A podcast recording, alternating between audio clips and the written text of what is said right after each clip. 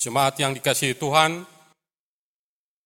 meskipun kita sudah memasuki era tatanan kehidupan baru, namun melihat perkembangan yang ada, majelis jemaat belum mengambil keputusan untuk menyelenggarakan ibadah onsite atau tatap muka.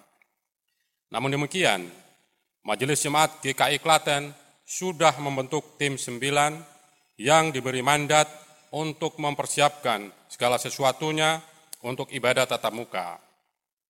Apabila dipandang situasi sudah memungkinkan, maka akan diberitahukan kepada jemaat. Marilah kita mempersiapkan diri untuk ibadah dan mengambil waktu bersatu sejenak.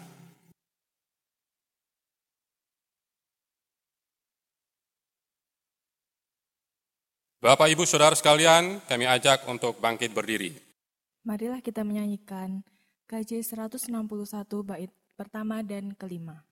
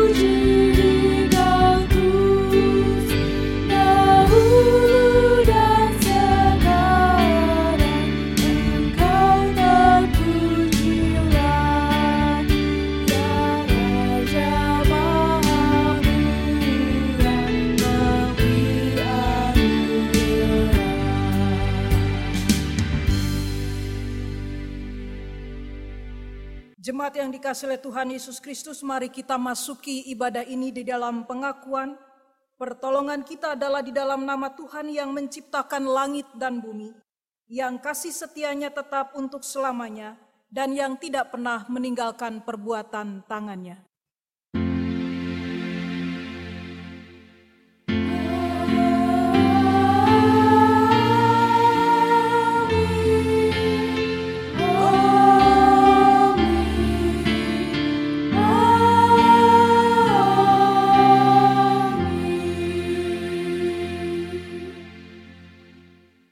Kasih karunia dan damai sejahtera dari Allah Bapa kita dan dari Tuhan Yesus Kristus menyertai saudara sekalian dan menyertai saudara juga.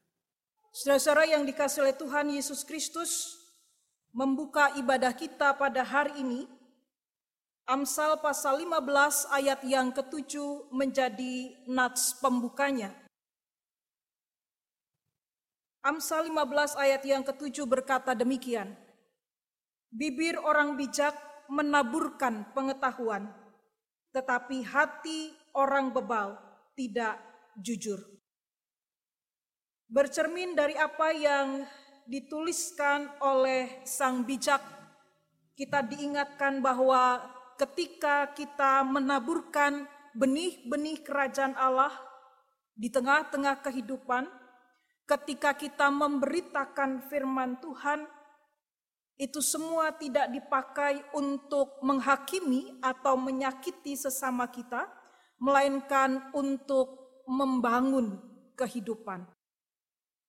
Bercermin dari apa yang dikatakan oleh penulis kitab Amsal, marilah kita datang kepada Tuhan di dalam pengakuan dosa kita. Kita berdoa.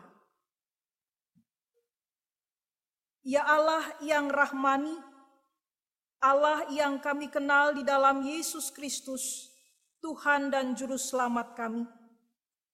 Hati kami berlimpah dengan ucapan syukur kepadamu ya Tuhan, oleh karena kasih setiamu yang selalu engkau nyatakan di dalam kehidupan kami. Kebaikan dan kemurahanmu ya Tuhan, boleh kami rasakan di dalam kehidupan kami. Kami bersyukur kepadamu oleh karena perbuatan-perbuatan ajaib Tuhan yang terus Engkau perlihatkan di dalam kehidupan kami. Namun dalam ibadah ini kami juga menyadari ya Allah bahwa ketika kami dipanggil untuk menjadi murid-muridmu, ketika kami dipanggil untuk menjadi bagian dari komunitas orang percaya, Engkau memanggil kami agar melalui sikap hidup kami, nilai-nilai kerajaan Allah, firman Tuhan diberitakan.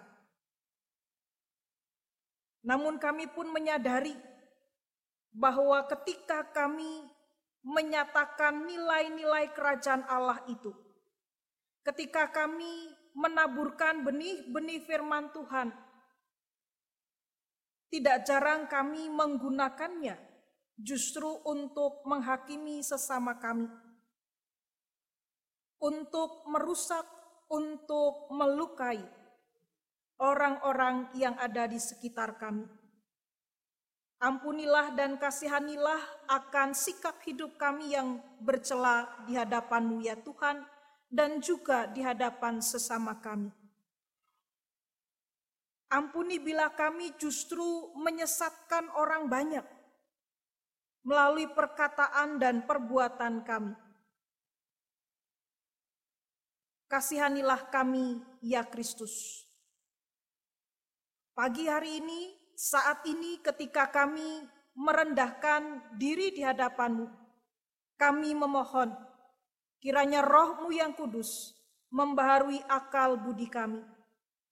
Kiranya rahmat di dalam Yesus Kristus memampukan kami untuk hidup seturut dengan kehendakmu. Di dalam Yesus Kristus Tuhan, kami berseru dan bersyukur kepadamu. Amin. Marilah kita menyanyikan KJ 40 bait 1, 2, dan 4. Anugerah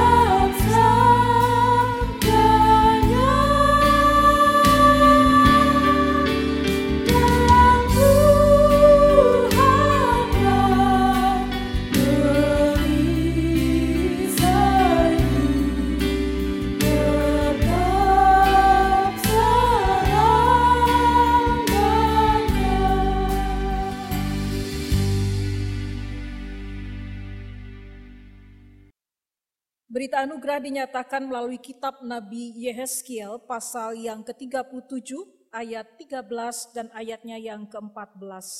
Demikian. Dan kamu akan mengetahui bahwa akulah Tuhan pada saat aku membuka kubur-kuburmu dan membangkitkan kamu hai umatku dari dalamnya. Aku akan memberikan rohku ke dalammu sehingga kamu hidup kembali dan aku akan membiarkan kamu tinggal di tanahmu dan kamu akan mengetahui bahwa aku Tuhan yang mengatakannya dan membuatnya. Demikianlah firman Tuhan. Demikianlah berita anugerah dari Tuhan.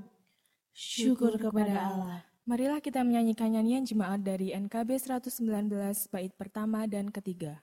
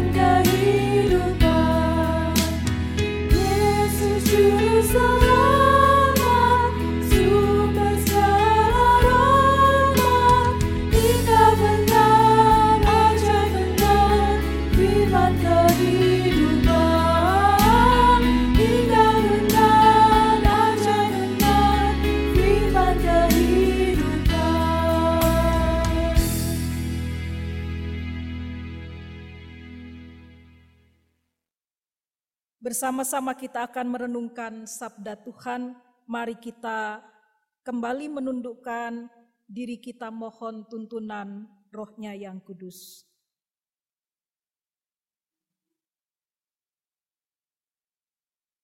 Berbicaralah ya Tuhan, kami telah siap untuk mendengarkan firman yang hendak ditaburkan. Kuasailah hati dan pikiran kami dengan rohmu yang kudus, agar kami dapat mengerti dengan baik, memahami dengan benar firman yang ditaburkan ini. Biarlah rohmu yang kudus pula menjadikan hati kami ladang yang subur bagi benih-benih firman Tuhan, berakar, bertumbuh, berbuah pada akhirnya. Kuasailah kami, kuasailah hambamu yang kau percaya untuk memberitakan benih-benih firmanmu ini. Di dalam Yesus Kristus Tuhan Sang Firman kehidupan, kami memohon. Amin. Saudara-saudara yang dikasih oleh Tuhan Yesus Kristus, bacaan kita diambil dari Injil Yesus Kristus menurut Matius pasal 13 ayat 1 sampai dengan ayat yang ke-9, dilanjutkan ayat 18 sampai dengan ayatnya yang ke-23. Pada hari itu, keluarlah Yesus dari rumah itu dan duduk di tepi danau. Maka datanglah orang banyak berbondong-bondong lalu mengerumuni dia, sehingga ia naik ke perahu dan duduk di situ, sedangkan orang banyak semuanya berdiri di pantai. Dan ia mengucapkan banyak hal dalam perumpamaan kepada mereka. Katanya, Adalah seorang penabur keluar untuk menabur. Pada waktu ia menabur, sebagian benih itu jatuh di pinggir jalan. Lalu datanglah burung dan memakannya sampai habis. Sebagian jatuh di tanah yang berbatu-batu, yang tidak banyak tanahnya. Lalu benih itu pun segera tumbuh, karena tanahnya tipis. Tetapi sesudah matahari terbit, layulah ia, dan menjadi kering karena tidak berakar. Sebagian lagi jatuh di tengah semak duri, lalu makin besarlah semak itu dan menghimpitnya sampai mati. Dan sebagian jatuh di tanah yang baik, lalu berbuah. Ada yang seratus kali lipat, ada yang enam puluh kali lipat, ada yang tiga puluh kali lipat. Siapa bertelinga, hendaklah ia mendengar. Karena itu, dengarlah arti perumpamaan penabur itu. Kepada setiap orang yang mendengar firman tentang kerajaan sorga, tetapi tidak mengertinya, datanglah si jahat dan merampas yang ditaburkan dalam hati orang itu. Itulah benih yang ditaburkan di pinggir jalan. Benih yang ditaburkan di tanah yang berbatu-batu ialah orang yang mendengar firman itu dan segera menerimanya dengan gembira. Tetapi ia tidak berakar dan tahan sebentar saja. Apabila datang penindasan atau penganiayaan karena firman itu, orang itu pun segera murtad. Yang ditaburkan di tengah semak duri ialah orang yang mendengar firman itu, lalu kekhawatiran dunia ini dan tipu daya kekayaan menghimpit firman itu sehingga tidak berbuah. Yang ditaburkan di tanah yang baik ialah orang yang mendengar firman itu dan mengerti. Dan karena itu ia berbuah. Ada yang seratus kali lipat, ada yang enam puluh kali lipat, ada yang tiga puluh kali lipat. Demikianlah Injil Tuhan kita Yesus Kristus. Berbahagialah mereka yang mendengarkan firman Allah, memelihara dan dengan pertolongan Roh Kudus melakukan di dalam kehidupannya. Haleluya.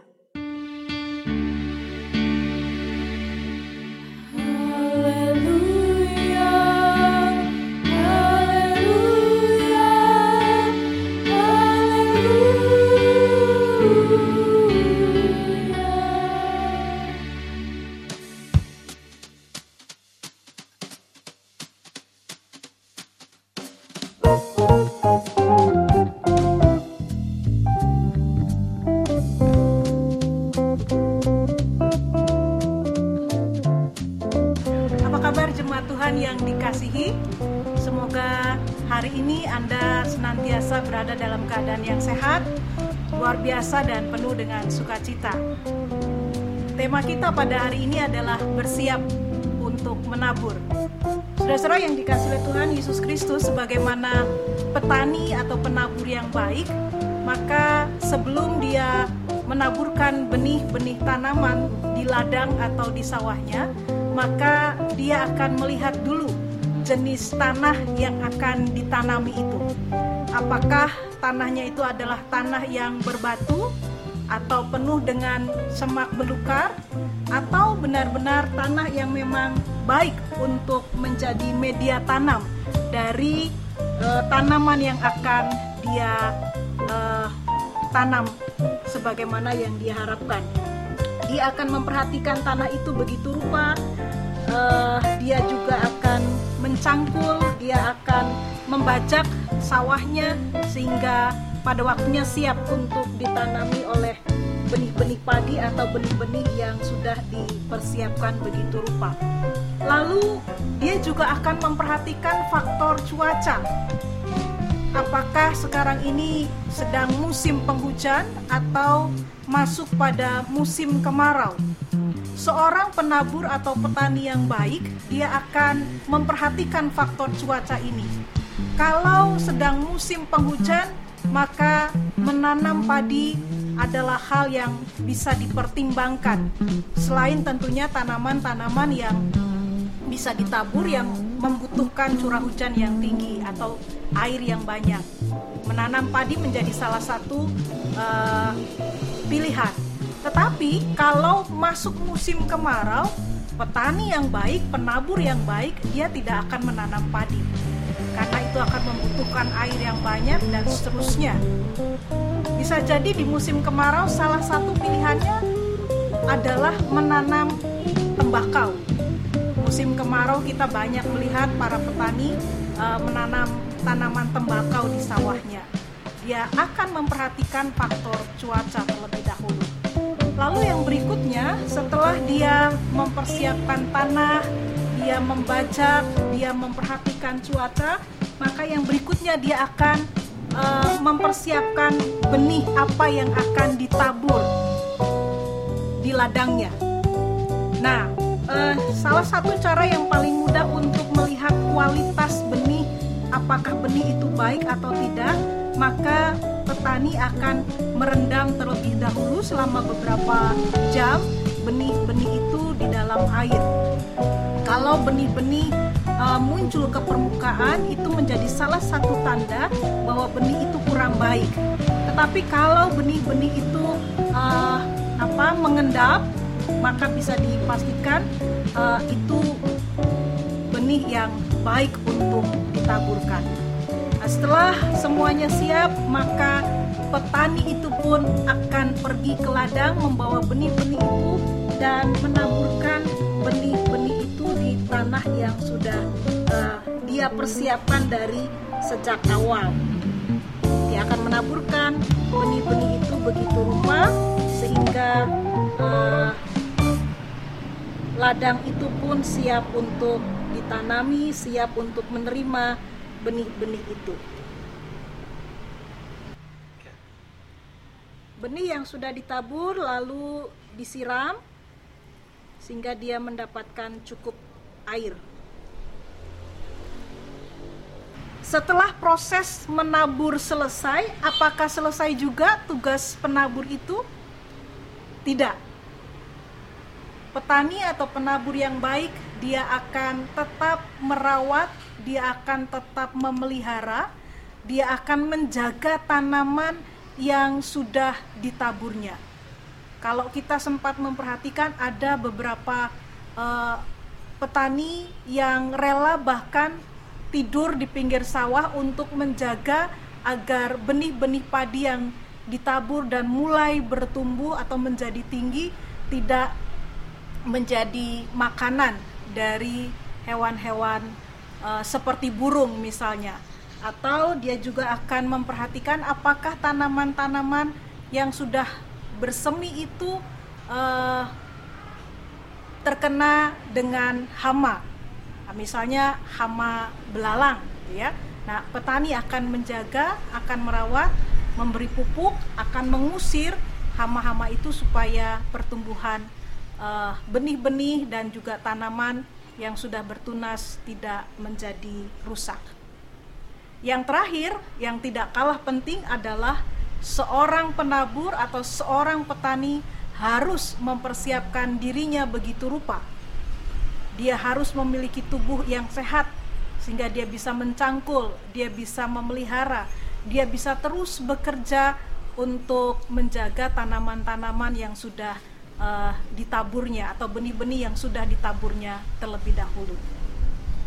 Selain dirinya sendiri, tentu dia tidak boleh mengandalkan dirinya sendiri. Terakhir, dia harus tetap mengandalkan Tuhan. Petani menabur, Tuhanlah yang memberikan pertumbuhan. Hari ini kita diajak untuk mempersiapkan diri menjadi seorang penabur. Yesus dalam pengajarannya melalui bacaan Injil kita berkata demikian, adalah seorang penabur keluar dari rumahnya untuk menabur. Siapa penabur ini tidak disebutkan.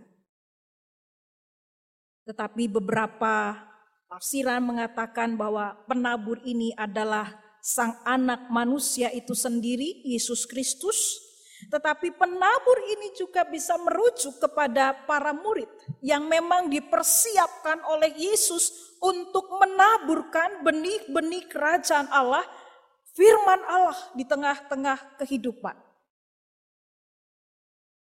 Jadi Yesus sedang memberitakan firman Tuhan tetapi pada saat yang bersamaan dia juga sedang mempersiapkan para murid sehingga kelak mereka benar-benar siap untuk melaksanakan tugas pengutusannya. Apa yang harus dipersiapkan oleh para murid atau para penabur? Yang pertama, Bapak Ibu dan saudara-saudara yang dikasih oleh Tuhan Yesus Kristus, sang penabur harus mempersiapkan dirinya terlebih dahulu. Sang penabur harus tahu tentang apa dan atau siapa yang akan menjadi subjek dari yang akan dia kerjakan atau beritakan. Kalau tugas pemberitaannya adalah untuk memberitakan kerajaan sorga, penabur yang baik dia pasti akan mempersiapkan diri. Apa sih kerajaan sorga itu?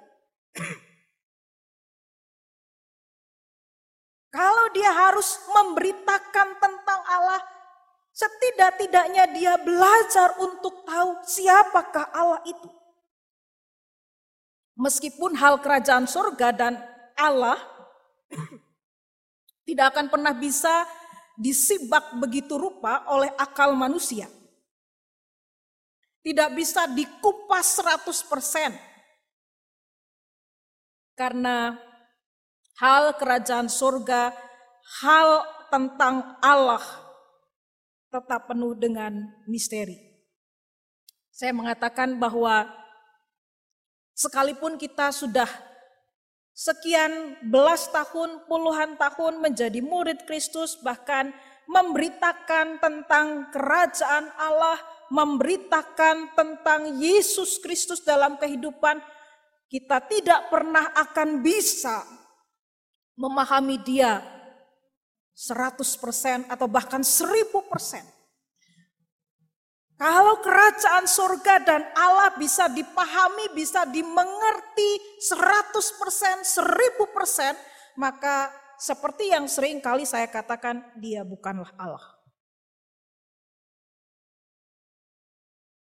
Oleh karena itu sang penabur harus tahu betul,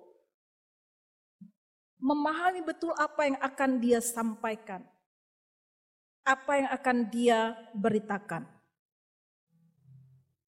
Seorang penabur memperhatikan dan menyimak apa yang diajarkan dan disampaikan kepadanya. Ayat 9 menutup apa yang menjadi pengantar dari refleksi kita pertama. Siapa bertelinga, hendaklah ia mendengar. Seorang penabur yang baik mau terus mempersiapkan dirinya, mau belajar dan mau berproses. Ini persiapan yang pertama. Yang kedua, seorang penabur tidak mudah putus asa dan menyerah. Dalam perumpamaan yang kita baca, ternyata ada benih-benih firman Tuhan yang ketika ditaburkan itu tidak jatuh pada tempat dan atau tumbuh sebagaimana yang diharapkan. Ternyata ada benih-benih yang begitu ditabur tetapi kemudian burung-burung memakannya sampai habis. Tidak ada bekasnya. Tidak sempat bertumbuh. Kita bisa bayangkan kalau kita menanam sesuatu di tanah yang keras gitu ya, di pinggir jalan.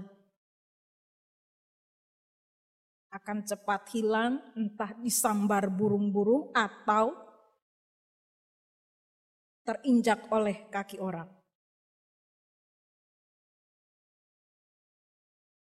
Lalu kita melihat lagi bahwa ternyata ketika benih itu ditaburkan, ada benih yang tumbuh tetapi akarnya lemah. Tidak kuat menahan teriknya matahari. Ada benih yang tidak dapat menjadi besar oleh karena ketika benih itu ditaburkan, belum ada semak duri tetapi kemudian di sekitar benih yang ditaburkan itu tumbuh tanaman-tanaman yang berduri yang pada akhirnya menghimpit benih yang ditaburkan ini sehingga pada akhirnya benih ini tidak berkembang seperti atau sebagaimana yang diharapkan. Tetapi kita juga melihat bahwa pada akhirnya dalam proses berikutnya ada benih yang berbuah berkali-kali lipat. Karena benih ini jatuh di lahan yang subur. Benih ini jatuh di tempat yang sesuai. Benih ini jatuh di lahan yang memberikan atau menunjang pertumbuhan benih ini. Hal yang kedua berarti Bapak Ibu dan Saudara seorang penabur benar-benar mempersiapkan segala sesuatu dan dia juga siap dengan konsekuensi-konsekuensi yang ada. Dia tidak mudah menjadi kecewa ketika apa yang dia taburkan tidak tumbuh, berakar, dan berbuah seperti yang diharapkan. Tetapi dia mau mencoba terus, dia mau mengerjakan terus pekerjaannya sebagai penabur dari benih-benih kerajaan Allah. Dia tidak mudah menjadi putus asa, tapi dia maju terus. Karena dia meyakini, mempercayai bahwa pada akhirnya akan ada benih-benih yang tumbuh berbuah berkali-kali lipat. Ia percaya bahwa usahanya tidak akan menjadi sia-sia. Yesaya 55 ayat yang ke-11 mengatakan, Demikianlah firmanku yang keluar dari mulutku, ia tidak akan kembali kepadaku dengan sia-sia. Ada yang menolak, ada yang tidak menerima atau tidak mau menerima benih-benih yang ditaburkan, tetapi tidak sedikit orang juga yang dengan sukacita mau menyambut benih-benih firman Tuhan yang diberitakan kepadanya. Hal yang kedua yang harus dipersiapkan oleh seorang penabur adalah dia tidak putus asa, dia tidak menyerah, tetapi dia terus menaburkan benih-benih kerajaan Allah. Karena pada akhirnya dia tahu akan ada hasil yang didapat juga setelah melewati proses yang begitu rupa. Yang ketiga, Bapak Ibu dan saudara yang dikasih oleh Tuhan Yesus Kristus seorang penabur, ini yang harus dipersiapkan Seorang penabur hidupnya juga harus menjadi teladan. Jangan dia menaburkan benih-benih firman Tuhan atau memberitakan tentang kerajaan surga yang berbicara tentang keadilan, kebenaran, tentang sukacita, tentang keselamatan, tentang pengampunan, tetapi dia sendiri justru tidak memberlakukan apa yang dia sampaikan itu di dalam kehidupannya. Seorang penabur harus menjadi teladan dalam sikap, dalam tutur kata, dalam perbuatan-perbuatannya. bahwa dia menyadari akan segala kelemahan dan keterbatasannya, iya betul. Bahwa dia tidak sempurna, tapi bukan berarti kemudian ketidaksempurnaannya itu selalu dijadikan alasan untuk membenarkan apa yang salah yang dia lakukan. Seorang penabur, apalagi penabur benih-benih firman Tuhan, Siapa pun kita yang diutus di tengah-tengah kehidupan harus benar-benar memperhatikan sikap hidupnya. Dalam suratnya kepada jemaat di Roma, dalam Roma pasal 8 ayat 1 sampai dengan 11, Rasul Paulus meminta kepada mereka untuk memperhatikan dengan betul,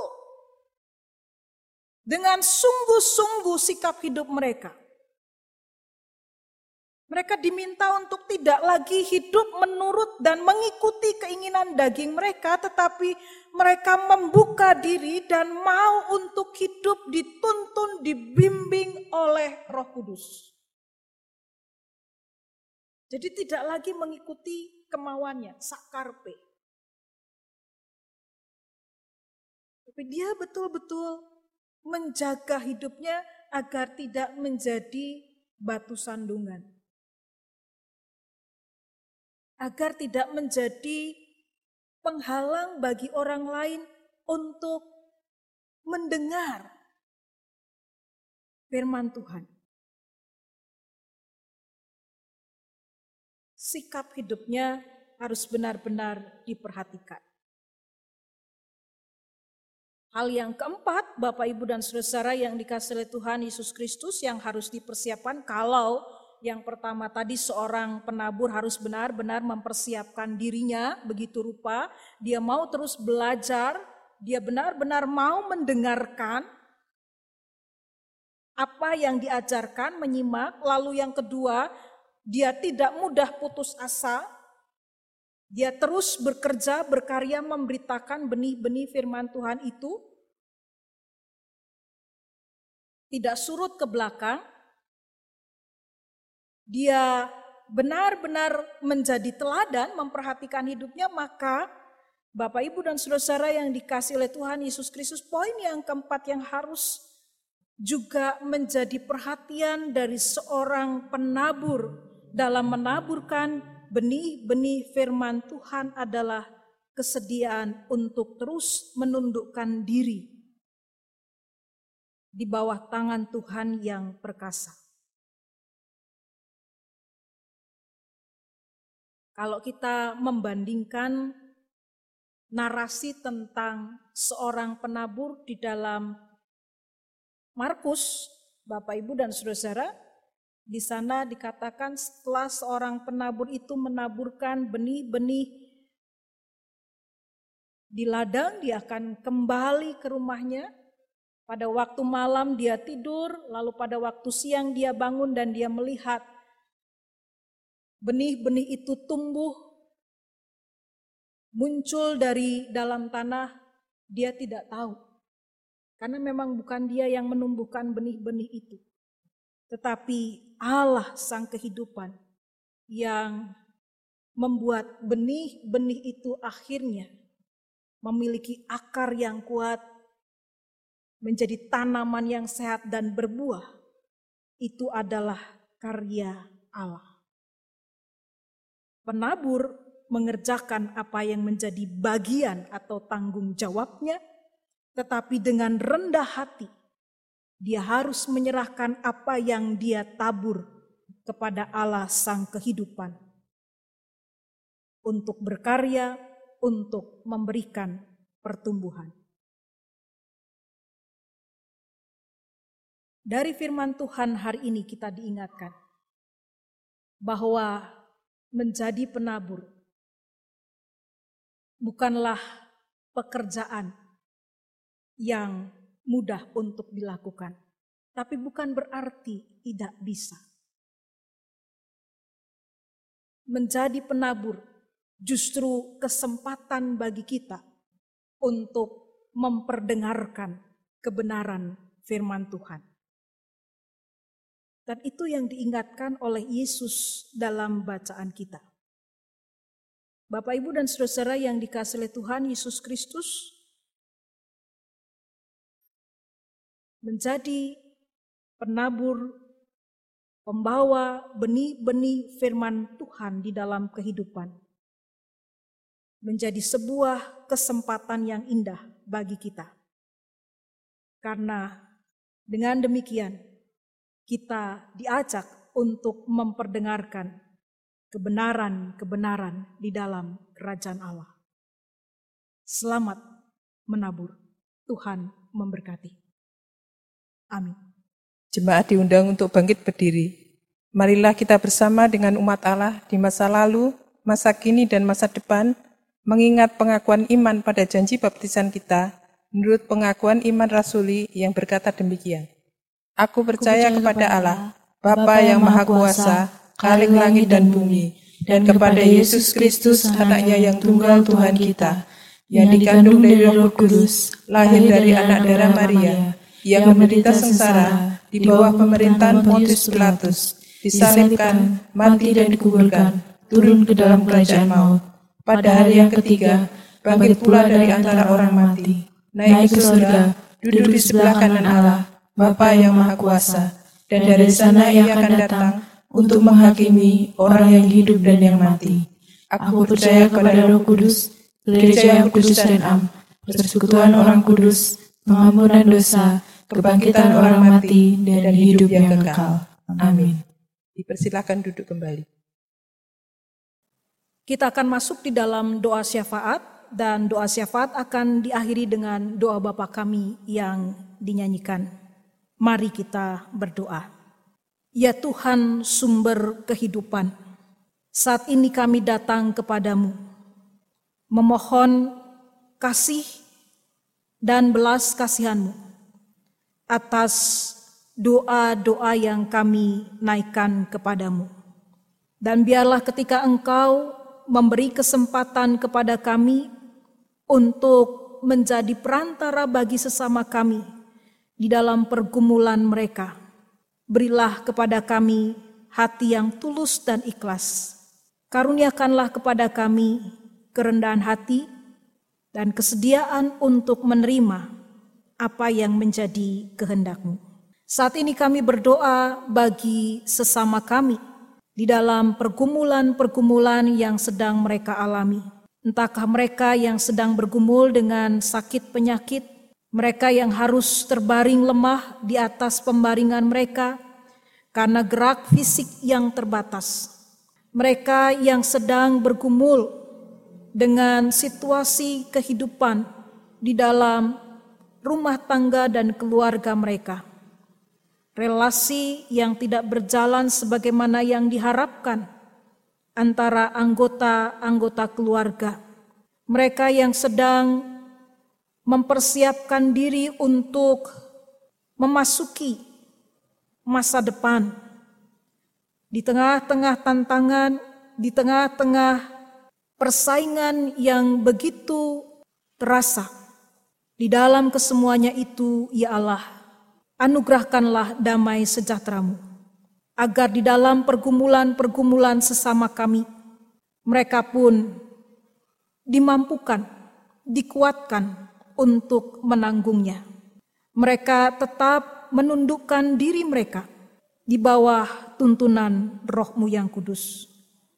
Sehingga di dalam kesulitan, di dalam kesusahan, di dalam ratap yang mungkin saat ini sedang mereka serukan kepadamu, mereka tidak kehilangan arah, tetapi mereka boleh melihat tiang awan dan tiang apimu menyertai perjalanan hidup mereka.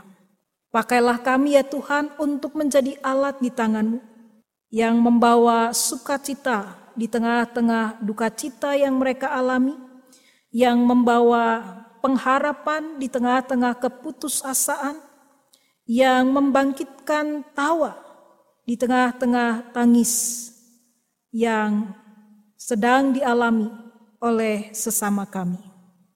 Bapa di surga saat ini kami juga berdoa untuk saudara-saudara kami yang dalam pekan ini bertambah usia.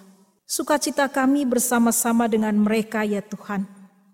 Biarlah dengan pertambahan usia mereka pun boleh semakin melihat apa yang menjadi visi Tuhan di dalam hidup mereka mereka boleh mempersembahkan hidup mereka untuk menjadi alat di tanganmu yang menaburkan benih-benih firman Tuhan.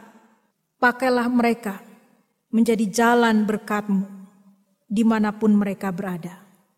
Dan apa yang menjadi harapan serta doa mereka dalam kemurahanmu, engkau berkenan untuk menjawabnya. Kami berdoa ya Tuhan untuk anak-anak kami yang menjadi masa depan gereja, masa depan negeri ini.